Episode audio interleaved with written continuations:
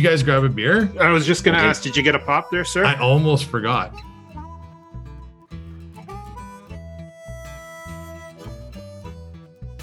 Welcome to the Pints and Pews podcast. I'm your co host, Dennis.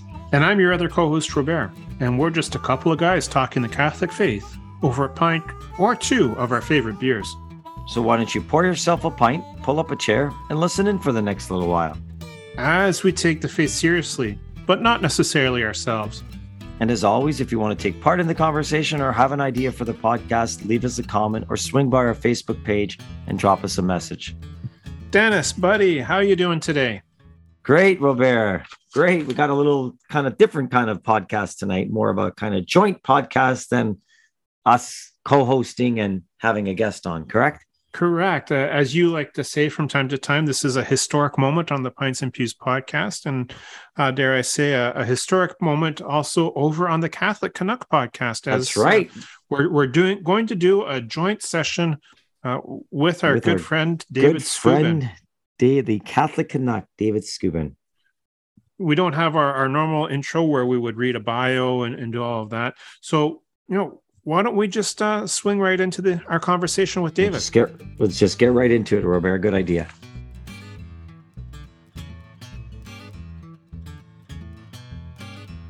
Praise be Jesus Christ. Now, now and forever. Yes, this is the first time anybody's ever responded when I say that. So that's really great. Uh, very excited to to do what I guess we're calling this a joint podcast with uh, Dennis Callahan and Robert LeBlanc. You've heard them on uh, the Catholic Canuck podcast, and they were even uh, kind enough to let me be on their show. Well, how long ago was that? That was last summer, right? It, it, it was like... last summer.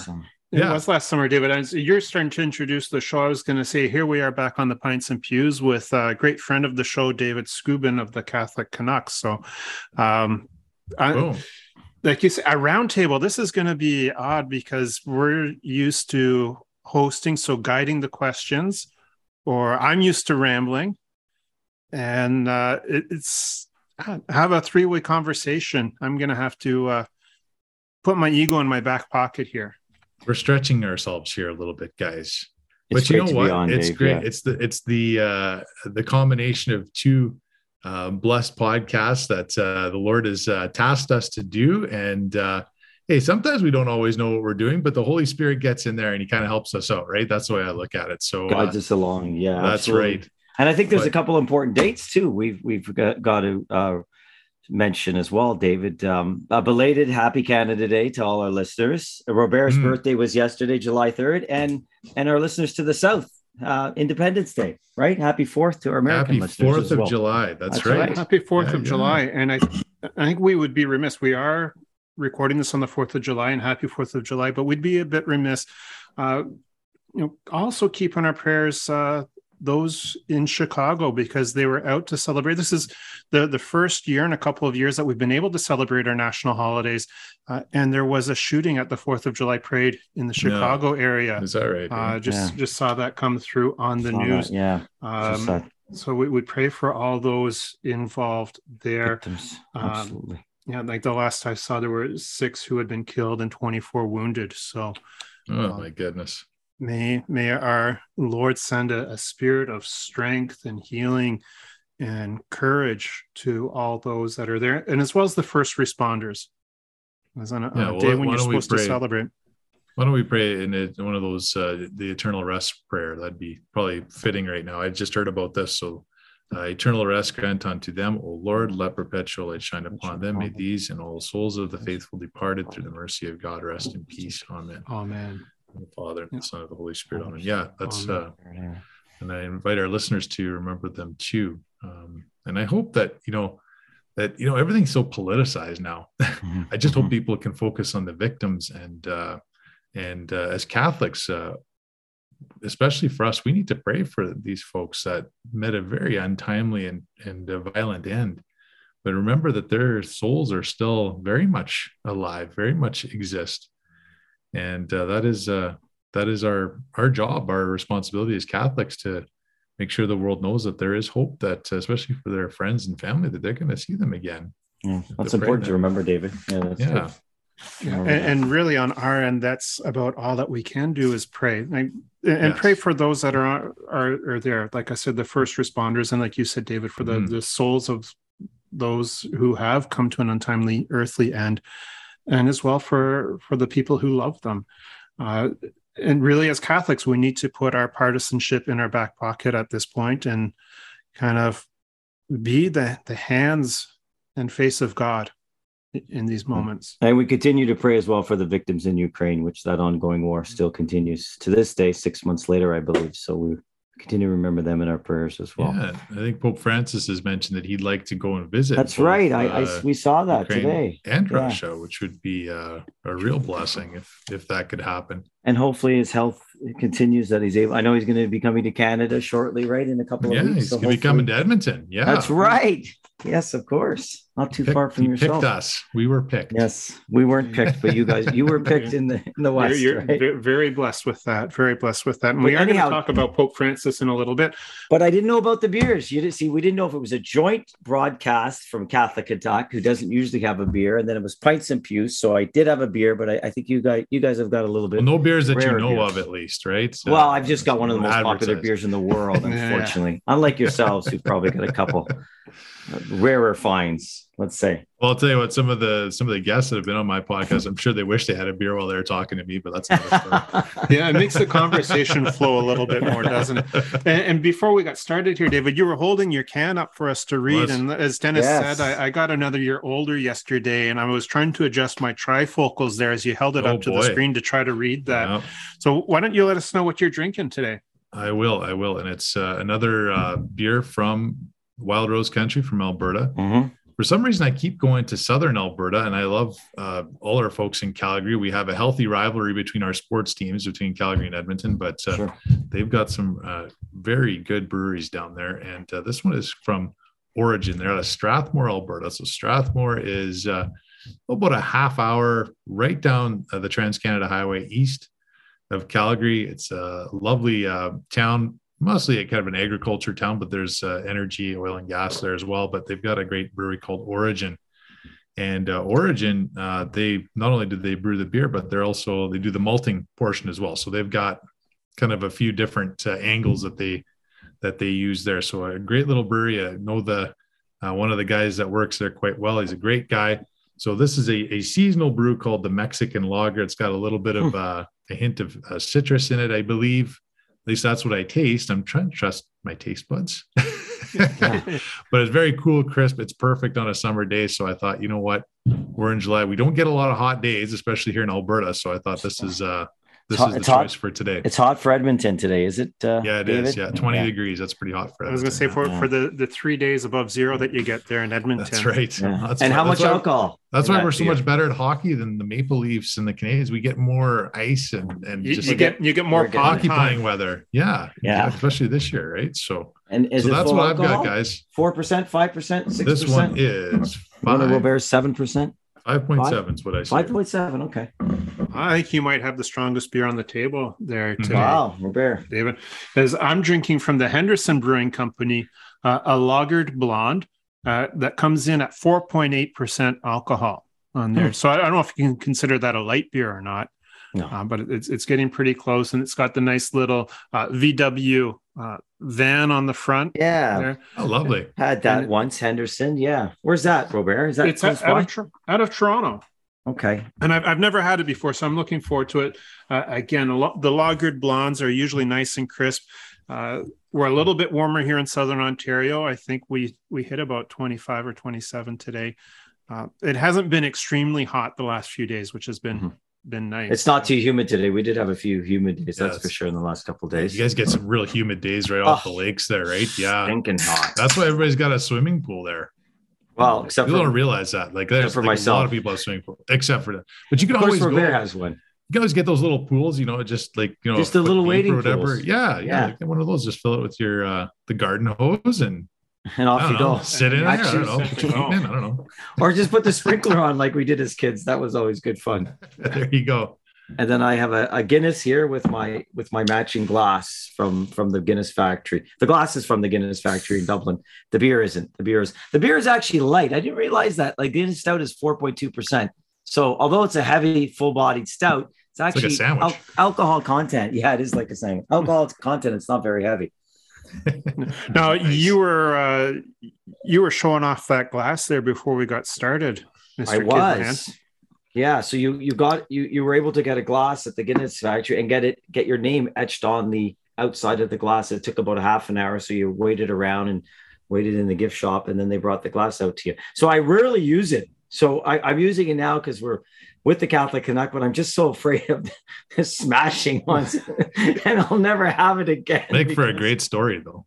Yeah, yeah. I guess forget that. Yeah. Well, I did get a mug once when we went to the Louvre in uh, in Paris. Uh, we went on a school trip there about 15 years ago, and I was outside talking to my wife, and she was leaving somewhere. So I just accidentally, I just put the mug on top of the car, and she backed out of the mm. driveway. And of course, I lost that mug, and I I, I can't seem to find a mug with uh, Mona Lisa on it anywhere. Was town, there beer so. in it, or was it empty? No, it was just coffee in it. But oh, it was coffee. it's oh, gone, okay, yeah. got it, got it. Because you know what happens when you spill beer, right? I mean, that's around for everybody. I didn't know that. Team, well, I don't know. Maybe there's a our ball team that invented that rule, but I think that's uh, I, like that. I think that's accepted in many circles. That if you spill beer, uh, or even kind of, you know, sometimes you drink it too fast, it kind of dribbles down. Your, yeah, yeah, yeah. Yeah, you got to. I just thought it was the hole in one, which was around for everybody, which myself and Robert have. We have no fear of getting in the no. in the near future at all. But that's a nice hole, head, though. 20. Doesn't that look like it came from a bar there or something, John? That, that looks good nice. pour. Huh? That, yeah, that's a nice pour. Really nice. So you must be. I'm going to be posting videos and we can show that. Yeah, so I don't think you can mess up a pour with with a little widget in the can, but I'll take I'll oh, take right. the congratulations anyhow. Yeah, I wasn't doing it from a tap or anything. Okay, gentlemen. So, so what is on the agenda? Well, we need to say our blessing. Grace before beer. Yeah, grace before beer, so that we can have our first sip here. Oh. Um, and you know, Dennis has said grace before beer the last couple of uh, episodes, and we had uh, uh, brewmaster monk as well. So mm-hmm. I haven't said grace before beer in over a month. No, you haven't. And it, it took him a year, uh, David, but he finally allowed me to say grace before. And I didn't do a bad That's job. Right. I listened to that podcast. You oh, did you? Okay. Yep. okay. In the name of the Father and of the Son and of the Holy Spirit. Amen. Amen. Bless, O Lord, this creature beer, which thou hast deigned to produce from the fat of grain, that it may be a salutary remedy to the human race and grant through the invocation of thy holy name that whoever shall drink it may gain health in body and peace in soul. Through Christ our Lord. Amen. Amen. Amen. In the name of the Father and of the Son and of the Holy Spirit. Spirit. Amen. Amen. Cheers, gentlemen. Cheers, Cheers gentlemen. Health and happiness. Health and happiness. And a good summer. How's the beer, gentlemen? Well, I was really glad that I remembered I should probably be bringing a brew because I think the only other thing I had in my fridge was a Michelob Ultra. I, I, know that I got, I caught. That is yeah, so some, popular nowadays. The Michelob. I caught some shade from you guys last time I mentioned. I can't drink that. that. Yeah, it's pretty light. There's not many carbs either. So that that's why people drink it, right? That often. Yep. Right. It's a light alcohol, but it's not super light, but it's just light in calories. So a lot of people are going to the Michelob Ultras. So this this lagered Blonde, I think, has a few uh, a few carbs in it it's a, a nice full-bodied beer. Actually, that looks like it's non-filtered, Robert. Is that is that filtered? It looks dirty, like a dirty blonde. There, it does you... look like that. It yeah. doesn't say anything on the can. I'd okay. have to look at the can a little bit more, but it's uh, for a lagered blonde. It has quite a bit of taste to it, which is actually very nice. But hmm. sometimes you get the lagered blondes, and they're uh, they're cool and they're crisp, but they're not as full flavored. So this is going to be nice. It's a good one for, for today. I should have so. poured, but I'm so clumsy. I probably if I put it in a glass, guys, I'd probably spill it. So I'm and then you have to buy can. around. I was, I was going to say I have, have no problem around. with that. That's free beer for Dennis and I, right? Absolutely. I don't have That's to explain right. my Guinness Stout. Everybody's tried one. It's it's just so good. Very nice. So you guys, what are you guys doing here this summer? You guys are you guys are teachers here, right? So so it's it. Uh, are you just kind of like decommissioning now? Just kind of kind of letting the air out and just relaxing here? Uh, we're, we're actually you, what, what's the secret life of teachers well, in the Robert's got a probably a million things on the go, but myself and my wife are taking our first vacation together in 25 years, David, without kids. So oh, wow. Looking forward to that. We're going to Anguilla, which is in off the hmm. coast of St. Martin in the Caribbean. And then we're renting a cottage. You know, cottage is our big here. So we're going to rent a cottage in August for a week as well. And then just you know family things around that time. Robert, what about yourself? Yeah. Well, uh, before I get into that, Dennis, I think that trip to Anguilla it's to uh, celebrate a bit of a milestone in your your life, Dennis, isn't it?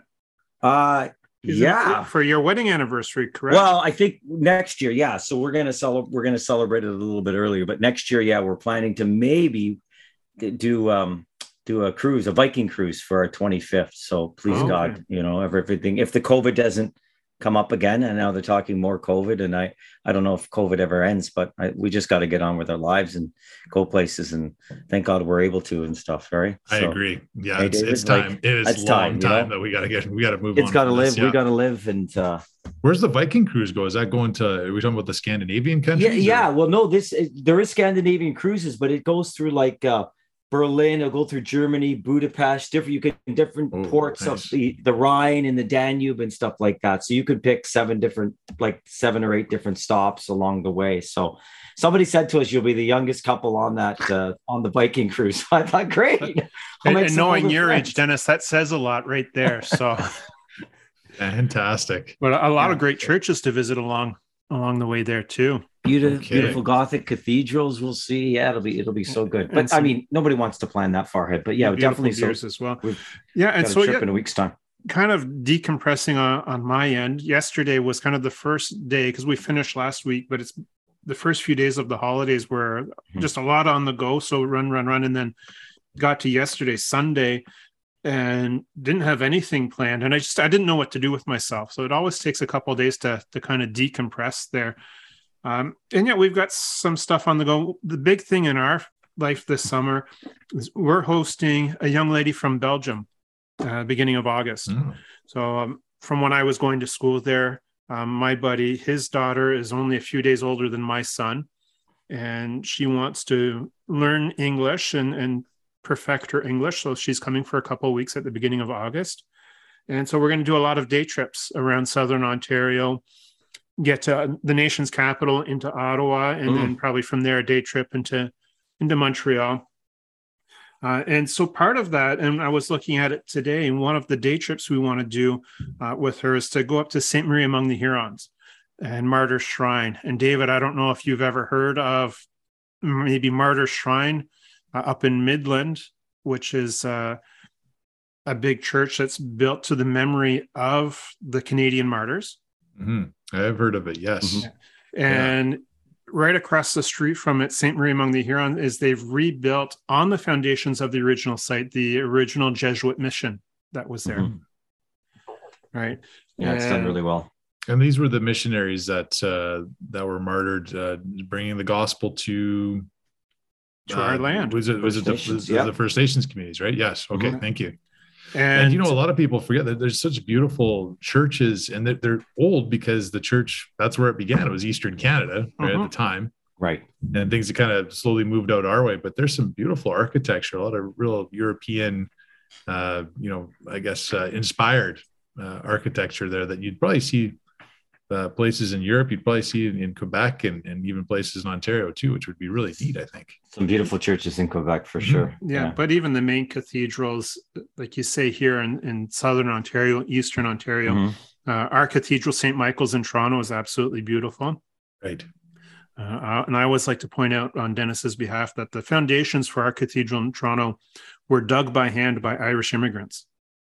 That's pretty And- impressive, eh? Just just after the famine, right? Yeah. Be well made. Yeah, the the, the love of the faith that goes into that, but also Mm-hmm. in Ottawa. So again, St. Patrick's Basilica in Ottawa, absolutely beautiful church. It's the oldest English language church in Ottawa, and the cathedral as well in Ottawa, Notre Dame, is Mm. absolutely gorgeous. But it's it's kind of amazing that we're talking about this today, July fourth. It's actually the feast of Saint Anthony Daniel, who was There one go. of the, One of the the- Jesuit yeah. missionaries who was martyred on this Mm. date. Um, I would say not too far from here. It's about an hour and a half drive north, uh, the site of his martyrdom. It's a great reminder that uh, we had such missionary zeal uh, in Canada, right? And then the faith came to Canada from people that were so on fire for their faith. And uh, let's face it, this uh, this was a wild place. It still is a wild place, but Mhm. Mhm. you know, back then even more so. You know, even uh, settling in Ontario, Quebec, and then coming out to Western Canada, and the prairies. Uh, not for pretty the faint rough, of heart. wasn't it? Yeah. Yeah. It, Yeah. uh, it was a hardy stock that certainly uh, took the chances coming out for sure. And what about yourself, David? Are you planning any summer holidays with the family? You know what? Uh, I don't know if they have this in Ontario or, or, not, but in Alberta, we have these small little roadside attractions at these little towns. And uh, I don't know if that's a big thing in Ontario or not. Alberta, it's kind of a it's kind of a gimmicky thing, but it's it's still fun. It's in it's in uh, definitely in good faith for sure for uh, tourism and just to get people interested in going out to rural Alberta. Uh, we usually try to go to these little towns and just show the kids uh, what they've got. So like one place will have the largest uh, uh, pumpkins, Smoky Lake, Alberta. So it's mm-hmm. not real pumpkins, but it's like a, you know like a replica. Mm-hmm. And uh, so there's these massive pumpkins. Uh, there's another one that's got the largest egg, the Ukrainian egg in Vegreville, Alberta. Yeah. Another one's the largest okay. pierogi, uh, which I'm mm. sure you mm. guys would love. And mm. that's out uh, by Bonnyville in a little town called Glendon, Alberta. So all these, there's all kinds of towns in Alberta that have this, and um, so we'll probably check out some of that. But we are going to go to BC uh, BC, beautiful British Columbia. It really mm. is true. So we're going to head to the Okanagan probably for uh, a couple weeks here in the summer, and uh, it's such a great time too, guys. Not only for our own uh, rest and relaxation, but to to share it with the kids and, and have these uh, these memories. And I'm sure that's such an important part, especially for us dads, to make memories with our kids. And uh, and that's what you're going to remember. You know, you can spend a lot of money on your children, but uh, having vacations, the, the ones we've taken in the past, we still recall them and talk about them and look at the pictures, and uh, they're just great memories, right? Yeah, absolutely. The Okanagan sounds beautiful. Doesn't it get really mm. hot in the Okanagan? It's, oh yeah, it can get especially like, in August. Yeah, yeah, in August. Yeah, like desert type climate, mm. isn't it? Lots of wine, lots of fruit. Another great thing to do, guys, too, is is to go to the Catholic churches and and see what the what their community is doing, what what their churches look like, and mm. and it's uh, especially for kids. I know when we traveled when I was young, it always left a a real uh, it was is a neat memory for me to to see the church uh, universal and you see how people worship Jesus Christ in the Eucharist. Same here as it would be in we've been to Hawaii, we've been to California, uh, all parts of Canada, and it's it's pretty neat too. And it's good for kids to see that too, right? Yeah, yeah and, and it's neat that you say that, David, because this young lady that's coming from Belgium, Ava, I asked her dad, you know, have have her send a list of things that she'd like to see and do while she's here in Canada. And one of the things on her list was she wants to see our churches here. Mm-hmm. And when I think of our little parish church and a lot of the, the little parish churches that were built in the 50s, 60s, and 70s, I'm embarrassed to take her to those those buildings, right? When you compare it to the the beautiful Baroque and Gothic and uh, Roman architecture that there is all throughout Europe, uh, even the smallest of churches put to shame some of our cathedrals mm. here. Yeah. Mm. That's right. cool that she wants to see that though. But it, it is neat to go and see. And like David's saying too, once you you go to mass around the world and you see how it is universal and it is the same, and even if you don't understand the language, uh, you're able to follow along because you can follow the parts of the mass as That's well, right. as long as they're as long as they're being done properly. Yes, uh, then there's that. yeah. Then there's we that. have to pray that people do that, and that's what you know. Full disclosure to you guys, I've never been to a traditional Latin mass in my life. A lot of people are surprised when I tell them that, mm-hmm. but uh, but it, you know, I can I can understand how people would say, you know, wouldn't it be nice if we had one universal language, at least for the parts of the the liturgy where you know the priest is praying throughout the mass after the readings uh, that would be something interesting, wouldn't it, guys? If we just all had the same language. I know my dad, who immigrated from at the time it was called Czechoslovakia. Mm-hmm. Uh, this is back in the, uh, I guess, in the late 40s, mid, mid to late 40s. He said that was the the one thing that really uh, reassured him that he made the right decision is that he had the sacraments, he had the church, and when he came to to mass in Canada, it was all in Latin at the time, right? So he felt like he was at home. So when he had a hard week when he was working or you know, trying to figure out the, the lay of the land, literally in Canada. So that gave him a lot of solace and a lot of peace that he could come to the Catholic Church and he could, you know, he could respond the same way everybody else in the church was doing. Right back home. Yeah. Mm-hmm. yeah now, Dennis, have you been, ever been to a traditional Latin mass? Mm-hmm. I've been to a traditional Latin mass funeral.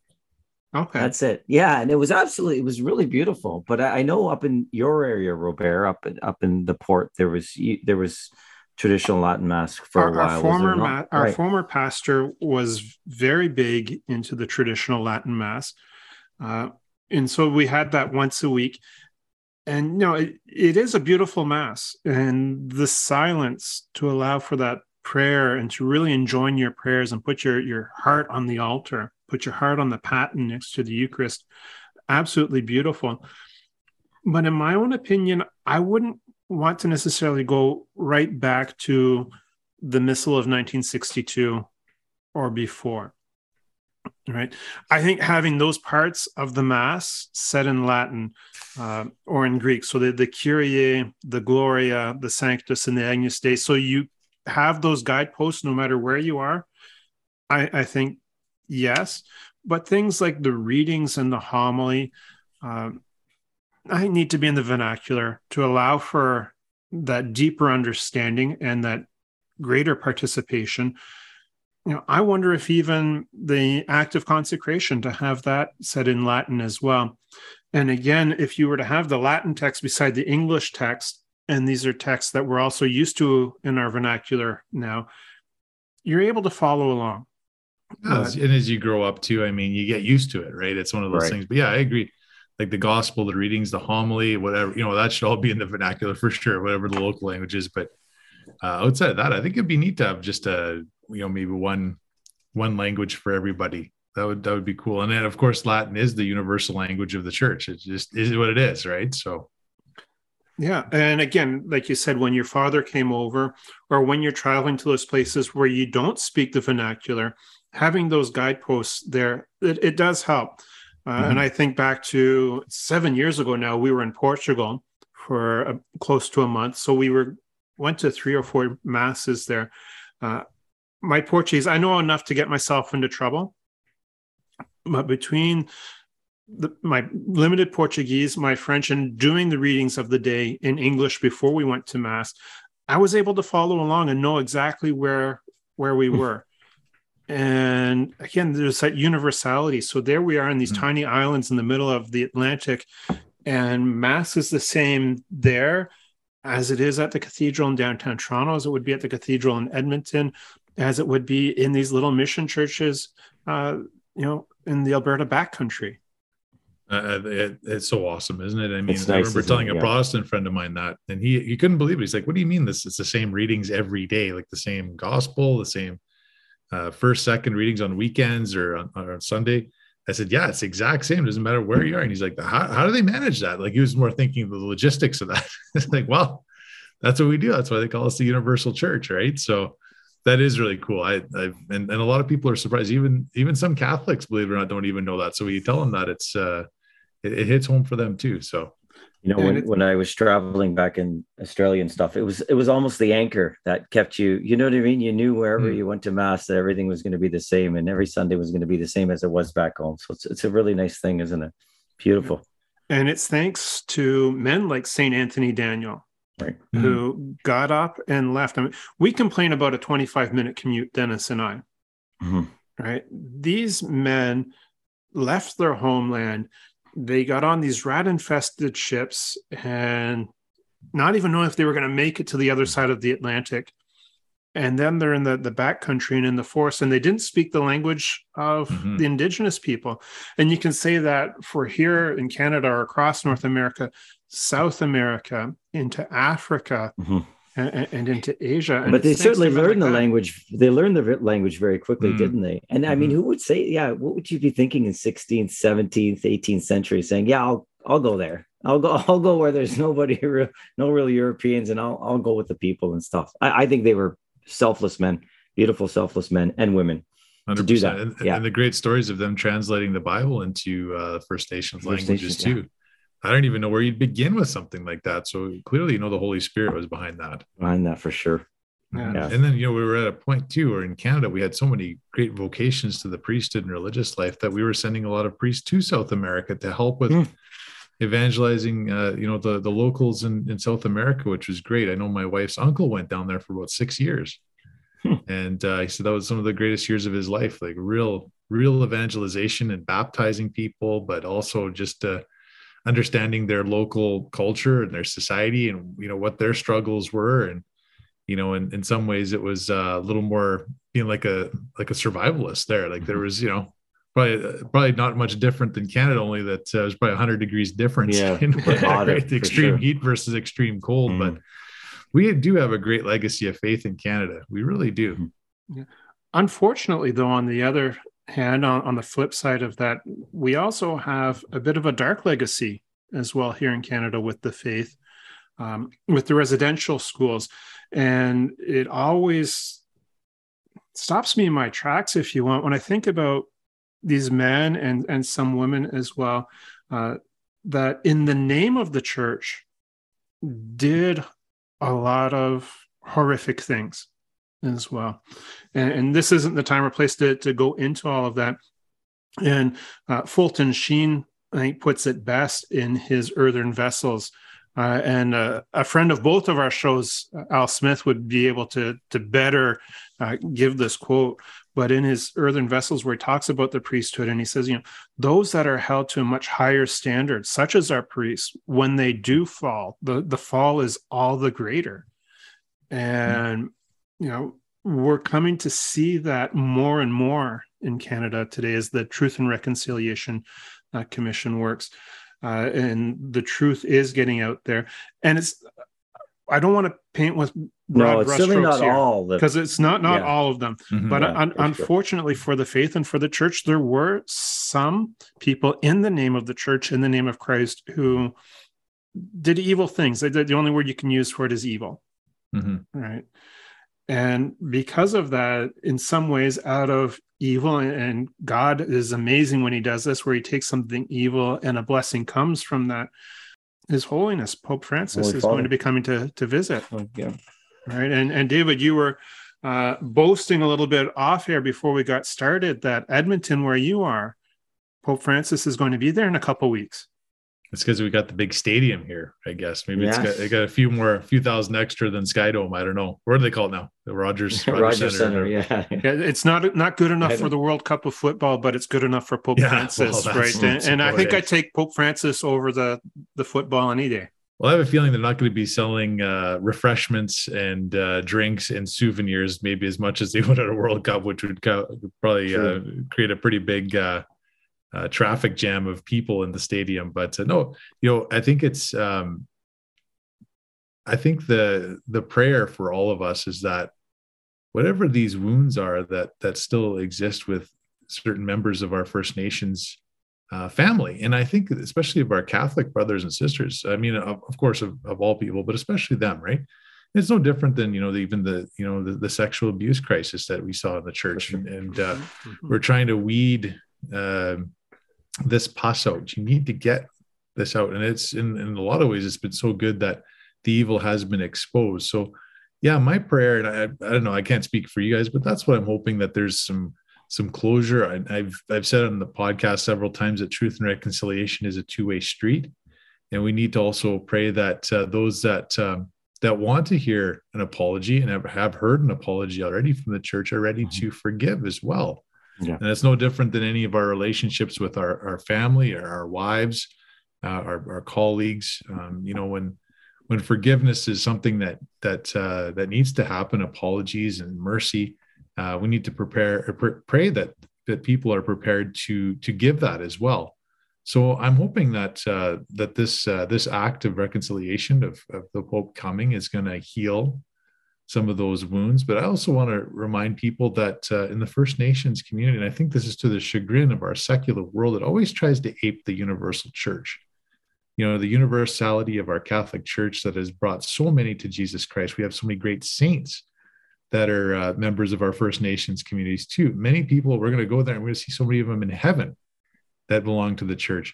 Is that um, so many of these folks have been are part of our family and have been a part of our family for decades and they bring such blessings to our family. And um, so uh, we need them in the church and, and we want them in the church and we love them in the church. So i'm i'm excited because i um, i think there's certain people that are not catholics and are not christians and not people of goodwill that uh, this will never be enough for them. So we've got to as catholics we've got to kind of sift through that a little bit right and I think I, I sense a lot of frustration in the Catholic Church towards those people. But we need to make sure that we have that divide, right? That there are there's still two different camps here, right? But um, yeah, I'm just I'm praying for this this peace and this reconciliation for forgiveness, and that we can move on so we can evangelize the world the way that the Lord wants us to. So, yeah, but how do you guys feel about this? What are your what are your guys' hopes for this papal visit? No, I think I think you hit the nail on the head, David. I, I think the fact that the Pope has apologized already when the First Nations groups did come to the Vatican. And then he says, you know what, even though my health's not the best, I'm going to make the effort on Canadian soil to offer that apology. Absolutely. And for some, like you say, it will never be enough. But I think for most First Nations people, people maybe who've suffered the abuse, and, and you know, you're going back about 150 years. And again, it's not, as Robert said, we can't paint you know the all the staff all the religious all the priests that work there with the same brush. There was a lot of i believe there was a lot of good people who went mm-hmm. in there with the best of intentions and i think that's left out. But for those people who did those evil acts those despicable acts absolutely. Apology mm-hmm. is certainly needed and i think the pope's going to offer that and i think it will do much for the healing. Well you know that like he's just the pope isn't coming to the torontos and the montreal. He is coming to you know, Northwest Canada. He's coming to Edmonton, where a lot of these residential schools were, in fact, mm-hmm. you know, um, there, right? And let's not forget the Pope is not in the best of health, as we're going to talk no, about, not. 85 years old. But the fact that he says, I need to do this on Canadian soil, I think that's appreciated. And I think a lot of these First Nation groups do appreciate the fact that he's making this really big effort on his part to come out here and to offer to offer healing and hopefully mm-hmm. uh, hopefully a healing the groups coming together as catholics like you say David. Mm-hmm. mm-hmm. And, and, for myself, I think one thing we need to realize and we need to remember is with this visit and after his whirlwind tour through Canada, and he heads back to the Vatican, we don't just wash our hands and and step away. That's really when the work's going to begin for the reconciliation. Right? Up until this point, we've been dealing with the truth part, but the reconciliation is that moving forward with forgiveness. And like you said, David, it, it's a two way street. Mm-hmm. Mm-hmm. And, and, yes, there are some elements out there in the world that will not be happy until the church itself is destroyed, mm-hmm. which we know won't happen because Christ promised that it, that that would not happen. But the work is not done at this. And for ourselves as Catholics, for ourselves as men of goodwill, we have to discern what is our role going to be in all of that and in that moving forward. And it might not be uh, with a, a, razzle dazzle, uh, you know, flash in the pan, uh, things that go on, and it's going to be over the long haul. Mm-hmm. And you know, part of what we need to do then is to teach the the following generations about this as well and how we can work together to move forward uh, as a nation of Canada. Because as much as some would like to turn the the calendar back turn the, the hands of the clock back uh, that's not going to happen. We can only move forward. Uh, what that work is and what needs to happen i don't have those answers. I don't think any one of us ha- has those answers but it's something that we need to discern together and we need to be able to listen to one another you know just as we, we finish up that thing when we talk about the truth and reconciliation and that moving forward uh, one of the best things that we can do on both sides of the discussion is to actually read the documents because so often we form our opinions around headlines mm. right? what's in the, the the news twitter feed or what are the headlines that you see scrolling across the, the bottom of the, the news channel? That's really just the optics that the media wants us to see. But we need to really delve into into the documents. And that was something i started with last year. And they're not easy documents to read. No government document is an easy document to read. But from that you can start to see the truth and you can start to see where is it that we can start to walk together forward. And so this papal trip is the beginning of that. It's it's not the end. It's just the beginning. And it is big that Pope Francis is coming to visit us. He actually canceled his trip to Africa. Right. And that was one of the, the reasons there's been the, these rumors swirling around that Pope Francis is going to retire. Uh, and one of the reasons behind that was that he had canceled his trip to Africa. And I read in an article, I think just earlier today, that one of the reasons why he canceled that trip is his doctors told him if you go to Africa, you won't be able to go to Canada. Right? They they wanted to give him some more treatment on there. But um, this has been big news out there as well, kind of swirling around these rumors that the, the Pope is going to retire. And you know, it hits the mainstream media when uh, one of your 14 year old students in the middle of a study period shouts out in the middle of class, The Pope's going to retire. And, you know, all the other kids kind of look at her and kind of, okay. And then they, they, they move on but His Holiness quashed those rumors as well this past weekend. He did a, an article, he did a, an interview with Reuters uh, where he said, and this is a direct quote, you know, it never entered my mind for the moment, no. For the moment, no, really. So he he said, no, it's yeah. Not... For the moment, he did say, right? Yeah. Mm-hmm. I mean, he is eighty five. He's one of the oldest popes, right? I don't yeah. think Pope John Paul II lived to eighty five. And you know what? Is it? It would be very difficult having two Pope Emeriti, right? It would be difficult having two living popes. But, but really, there comes a time when if if the health isn't great and he's tired, I, I think in, in a way, Pope Emeritus Benedict stepping down maybe at the right time was the thing. Like if you can't carry, like I, I don't want to say you got to take that job for life until you die. Like there's something to be said if you've got all your faculties there and you say a, a younger man has to step in to do this job because it's very taxing God bless him. I mean, he's 85 years old and he he doesn't look in the best of health and he's still going strong. But I wouldn't hold it against him, certainly, if he wanted to do that. I, I don't know. I just I, I wouldn't. I think it's happens. tough too. But you know what? And I love Pope Benedict. Still love him. I think he's a giant in the church. I think his prayers are uh, efficacious for all of us you know, I think he's he's he's already he's probably in his mid nineties now. I think he is. Yeah, he's ninety three. Uh, going through a lot of suffering, yeah. but he, you know, he's uh, he's in tune with what he needs to do at this point in his life, and that is to uh, to you know to enter that um, the last stages of of your journey on earth and and offer his suffering up for for the church. And I really do. I just think he's so it's so valuable to have him.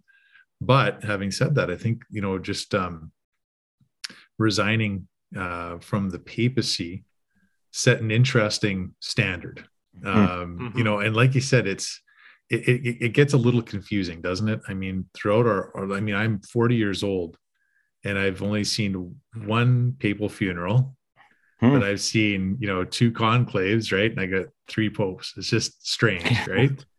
so yeah, to have another Pope Emeritus, it just seems um, it seems a little different not to pick on our our friends in the Anglican community because there's so many great people of goodwill that are certainly allies of of Catholics. Um, but uh, the Archbishop of Canterbury, how does that work?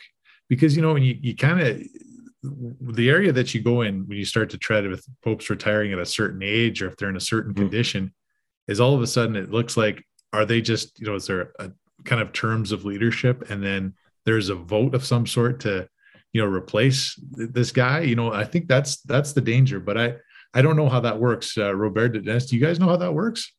I have no clue I thought there is a vote for a term for the Archbishop of Canterbury. I don't know if it's a six or a ten year vote, a right. ten year term. Justin then, Welby, I believe, is right. the, the gentleman's name now, gentleman, right? Yeah, and they had yeah. uh, another uh, gentleman before that, but is it Rowan? yeah and, and not to not to sound to go down the road of being super critical of, of anglicans but it does seem like there's a lot of division in the mm-hmm. church there and it seems like they go in different directions depending on who the archbishop of canterbury is right right and and, and then who's the head of the anglican church it is kind of the queen isn't it so i mean she's not like well, she's what 93 go. 94 and she's or is she 96 she's still i don't want to say going strong but she's still active. She's still and we've benefited job. a great deal in the Catholic Church because of that. I mean, you think of Pope Benedict uh, welcoming that the Anglican Ordinariate, right? There That's was right. that was mm-hmm. probably already what twelve years ago. Yeah. And I've attended uh, some of their uh, uh, mass services here at Edmonton. There's a community, and it's outstanding. There's a tremendous and beautiful liturgy. Uh, also, you know, it seems like when we have uh, converts to the faith from the clergy, it seems like it's always from the Anglicans, isn't it? Mm-hmm. Like we've seen, the, it seem to have several uh, gentlemen here in the last couple of years that have converted. But, anyways, not to go too far down that rabbit hole, but just right. saying that that do you guys see kind of what I mean? Yeah, no, I understand exactly what you're saying there. It's it's yeah. almost do we risk taking on a bit of a corporate culture? Right. When we start putting those stipulations. Resignation. And that's how the secular world looks at the church right now. Yeah. Right. Right. So it kind of reinforces that secularism, right? And how they look at the church as a, as yeah, kind of a corporation with a CEO versus a, uh, you know, a divine institution organization you know that that's one of the conundrums of the church is that it is a divine institution but it's run by humans mm-hmm. and mm-hmm. humans always have had since day one since the garden of eden humans have had a habit of bunging up the divine and taking what's good and turning it into evil. And uh, the garden of eden or the church or you know the the missionary work of the church we, we've as we've said already in this this episode we managed to take what is good and somehow turn it into something that's bad. But i think that is uh it is a conundrum. It is that that corporate culture where the world looks at the church. I think then you take out the the room of the the holy spirit. Mm-hmm. yeah but having said that is there something in place where if if a if a the pope was to you know lose his faculties or somehow you know develop some sort of onset of dementia would there be something in place where they would be able to step in or there would be an election of a new pope or what i know this has never really happened but is there something in place for that to take place or not i'm sure that's a good question is. i was just thinking yeah. from a diocesan level usually if the archbishop or the bishop is away i think it's is it the chancellor that usually steps in and kind of acts on his behalf um, I know that that's the case if if the bishop is traveling or is away from the diocese, you have to have someone there all the time, right? Right.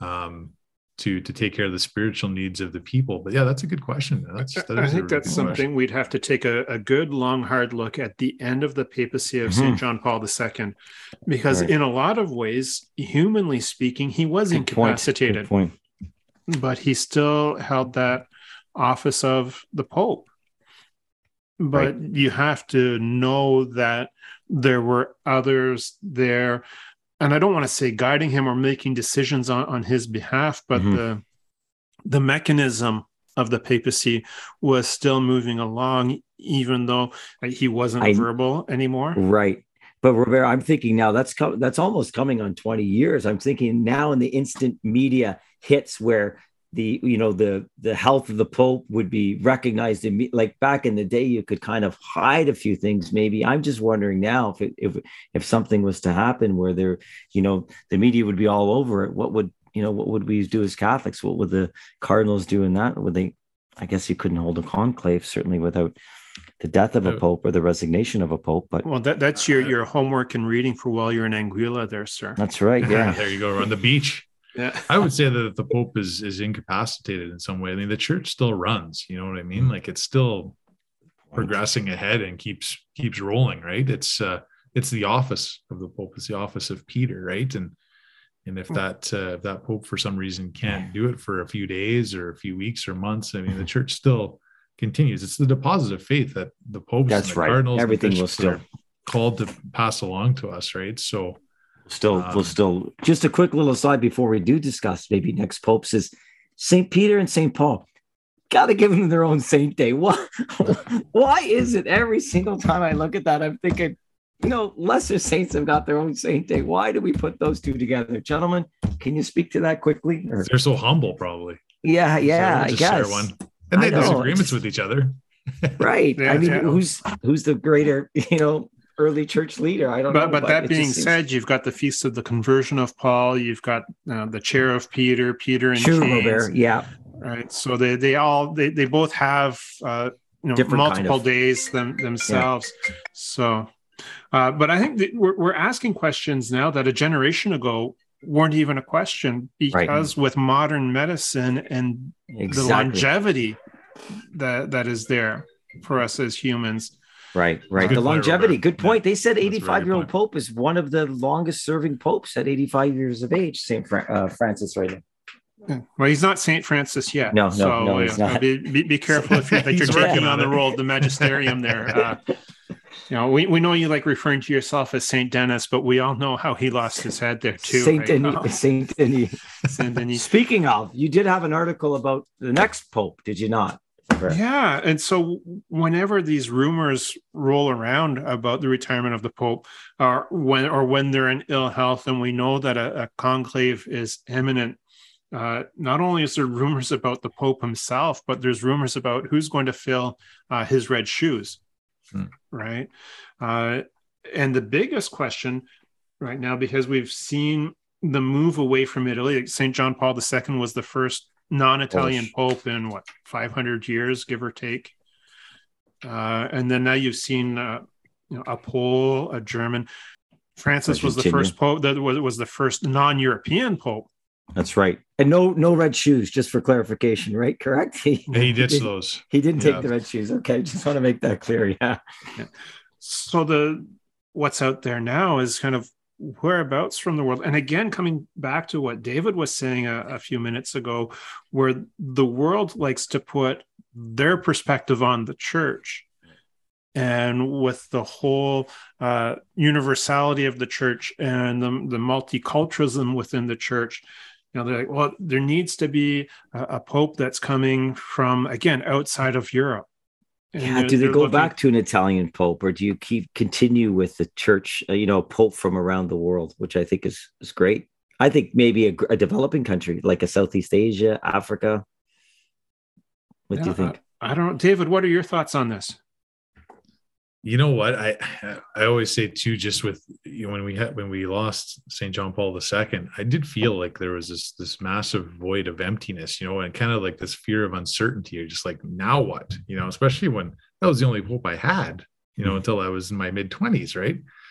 So well, I didn't really know what was going to happen next. You but, just, just, um, just, just as you're getting started on that, David, you just you need to mm-hmm. understand that Dennis and I weren't exactly cognizant of the world around us either when St. John Paul II was elected in 78, mm-hmm. right? Uh, some of that us hadn't even hit double time, digits right? yet. So, yeah, think, but we, we I, I, do uh, remember three as a popes kid. in 30 days, right? That's right. We've had three popes in 40 years. Right. Yeah, that's right. So you were saying that you felt that there was this void at the end of uh, St. John Paul II's reign as the the pontiff. Yeah, and uh, you know you could kind of see that the you know the the end of of uh, Pope John Paul's earthly life was coming soon, but you didn't want to believe it necessarily, right? And I do think there's something to be said for a pope that's in office and and that's there, you know, until he passes away, you know. But uh, I don't know, like you know, there's there's all this speculation, but it does seem like it's coming again from that secular perspective, right, guys? It always seems to be coming from that, like, you know, what's next? You know, I'm sure there's so if you go on the online, there's probably some casinos and online yeah. betting that you'll have all these odds. Like, really, is that what we're doing with the post? But from a, a, a secular worldview, people are looking more just to either have a glamorous story and um, and just pocketing some money out of this, right? But um, I, I don't think that it's really our job to be speculating too much. I mean, why why waste any time when we need to be working out our own salvation with fear and trembling? You know, like it's uh it's a difficult journey that we're on right now, and we need each other and and we need the the office of Saint Peter, the Pope, to to be there with us and praying with us, and us praying for him as well. Um, it just seems like we we would waste a lot of energy just trying to figure, okay, well, you know, because all of a sudden our own favorites would come into into play. Okay, well, we like the perspective of this cardinal and that cardinal, but we don't really care for this guy over here. He's saying some some real odd things, and we of course we're seeing that too. But um, we still have to trust the process, which is a divine process of the Holy Spirit. Yeah. We have to believe and, that that in the conclave, when those doors close, that the Holy Spirit is present, right? We, we just really have to, and all we can do is pray, right? What else? What else do we do, guys?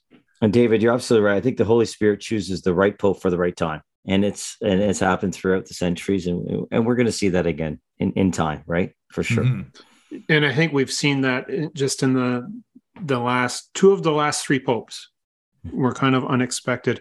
And again, we keep looking at the church, a divine institution, but we look at it with human eyes, and we we want to see it run almost as a, a corporation, as a multinational when really it can't. And we need to to like both of you have said we need to rely on the holy spirit and the guidance of the holy spirit. And i know with both when st john paul ii was elected when they announced you know Karol Wojtyła, and everybody in st peter's square is looking at each other like who is this guy? Like they, they had no clue who he was. Like, no he, he wasn't one of the front runners. The fact that he was a non-italian and it blew everyone out of the water but look at all of the good he did mm-hmm. over the course of his pontificate. And then again, more recently, you know, how many people had heard of Jorge Bergoglio before he was elected as supreme pontiff? outside yeah. of you know Buenos Vatican Aires, insiders, yeah. I'd say next to nobody. Mm-hmm. Right. coming back to the notion of the the, the bookies, if somebody put money on Jorge Bergoglio, they must have uh, must have gotten some good reward back on that. Yeah, bet, they would have got right? some good for sure. And I think when we come into the the next conclave, and you know, we had look at a, a list of you know what they call the papabili, the the men that are seen as the the forerunners to to be pope, and at the top of the list is uh, Cardinal Marc Ouellet of Canada. Yeah, but I think that that was certainly more so with in the last. I think he's he was know, more a little bit older now. Yeah, yeah. Yeah, I but, think they said you, he got the second number of votes. I thought we thought that votes thing was was supposed to be secret. Like that's what I thought. Yeah, I was just gonna say that too, Des. How uh, we always hear these things after. It's like I think the article said that. That's supposed to be secretive. Yeah, how did that get out? oh, there's ways that things get out. Yeah. Now, right. You know. So yeah, anybody that age, I don't think is probably going to. But I mean, but I, am just saying had, that if we were a... to look at this list, I mean, there's a name on this list, and Dennis, you know, I, would be so happy to see this name come up. You know, Cardinal Robert Sarah. But again, mm-hmm. his, his age and his conservatism, more than likely not. But I would not be shocked that of these 10 names that when we do get to the next conclave it's not one of them it's not one of them yeah yeah, yeah. Right. That that it makes sense that there's the there's sort of um, you know the Holy Spirit inspires people to to look at the the body of work of certain cardinals too. I think Cardinal Ouellet was he not the prefect for the Congregation of Faith? It was uh, Cardinal Ratzinger's old position, was he not, or am I mistaken? Is he prefect? I don't know. He's in, he's in charge. I could be wrong. He was at the time, maybe. Yeah, maybe. at one time. Yeah. Yes, that's right. Like during while Pope Benedict was right, right was on the. And now he's he's in charge of the bishops and the the, right. the the congregation that's in charge of naming bishops. Yeah. So, for example, I mean, it's a it's a big office, right? And sometimes you see that even in uh, going back to the uh, the secular authorities and the governments of our world, but some people that might have been the deputy prime minister in Canada or or held some sort of um, a, a high ranking cabinet right. position. It's uh, you know there's certain levels of responsibility for everyone. It's, you know maybe the the the one that's uh, deals with finance or or um, uh, agriculture might be a higher premium and maybe some other positions, right? So I mean when you think of it from the church's perspective, I'm sure that uh, maybe that plays into it. People look at that bit, too eh? a little bit. Yeah. Yeah. Yeah. And I always remember watching a documentary on the conclave, and they were interviewing uh, Cardinal Barbarin out of Lyon. And he was they were asking how what is the thought process that goes into electing a pope? And he says, Well, we get locked in there we chat amongst one another and you talk and you get to know people you pray and then you write a name on the ballot and then as they're reading them out you hear these names and there's maybe a name that oh i hadn't thought about this person. Hmm. so then you pray some more and you talk some more and you pray some more. And it says you go through that process uh, of prayer and getting to know each other and getting to to know the different men whose names come up.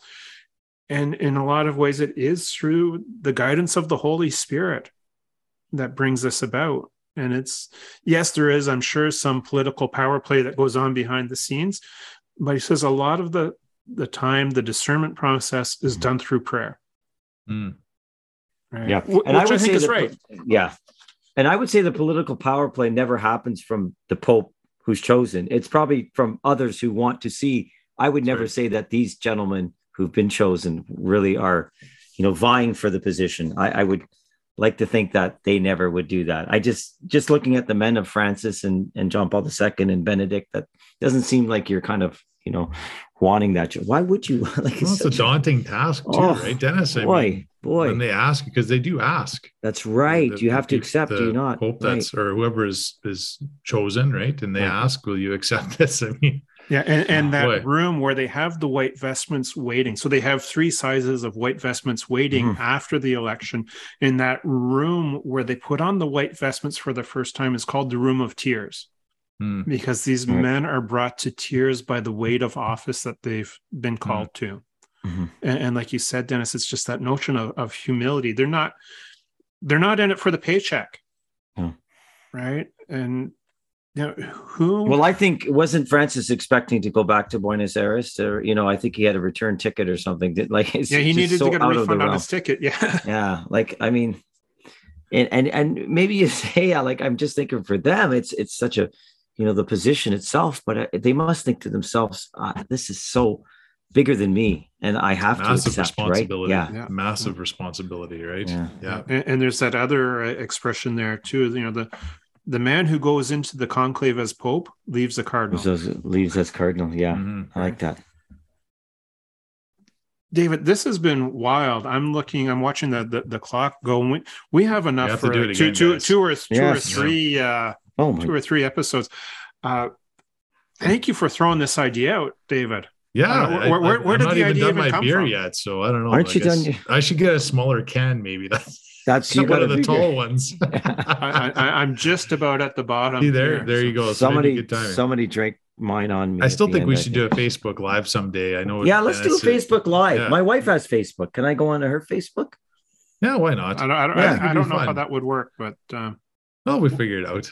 There we yeah, we'll have we, to do live this out, time. So I have, as Robert says, I've got to get out of my comfort zone, which is totally. Well, this is cool, guys. Honestly, I've never done. I had uh, two other guys before. We had uh, you guys were probably familiar with the Rome Boys. So when we first had that, but they have one camera and there's the three guys kind of sitting around a round table, literally. But uh, this is really cool. I like it. It was uh, and it did go fast. My goodness gracious, yeah, flying, yeah. Good company. We run the and, whole uh, good there. conversation. It always goes fast. So. Yeah. Well, That's thank, great. Thanks be to God. Thanks, David. Enjoy yeah, the thanks, rest guys. of your summer there, David. Yes, thank you. Yes. You guys too. And, and we're gonna uh, get yeah, out bless, guys. We're gonna get out west, uh, David, for sure. Within a couple years when myself and R- R- Robert decide to pack it in, we'll uh, get out for a road trip and stuff. Yeah, for sure. I love that. Yeah, the Pints and Pews uh, traveling road show. That sounds traveling good. road show. And say hello to the Holy Father in uh, Edmonton if you're if you're up close enough. I'll try to hold a sign up in the you know row eighty. Hey, maybe we'll send you a cap and you can see it. There, there you go. I have a cap already. Yeah, Robert no, no, no, no. But to, to, to, get to the Holy to Father, get to the Holy Father. Oh, to give to him, wouldn't that be something? Wouldn't eh? be something? Puts it oh, on. Oh man, our numbers shoot up. there we go. Beer contracts. Or put a sticker right. on them or something like that with our podcast names. That'd be something too. Hey, that'd get us uh, some notoriety. Maybe yeah, on the, the back reasons, of the pa- on the back of the Pope mobile. There we go. Yeah, there you go. Oh yeah. Awesome. No, thanks, guys. It's a, it's a blessing to, to chat with you. And uh, yeah, we got a lot of work to do in Canada, but I'm so uh, blessed sure. to be joined in the vineyard by guys like you that have a zeal for passing the faith along, not only to our families, but to our communities too, man. We need that in Canada, don't we? We just need more people. So if you're not a Catholic and you're listening to this, man, we're inviting you to come join us. Come join the ranks. It's always God great bless. to talk to you, David. All Take right, care. Awesome, guys. Thank you.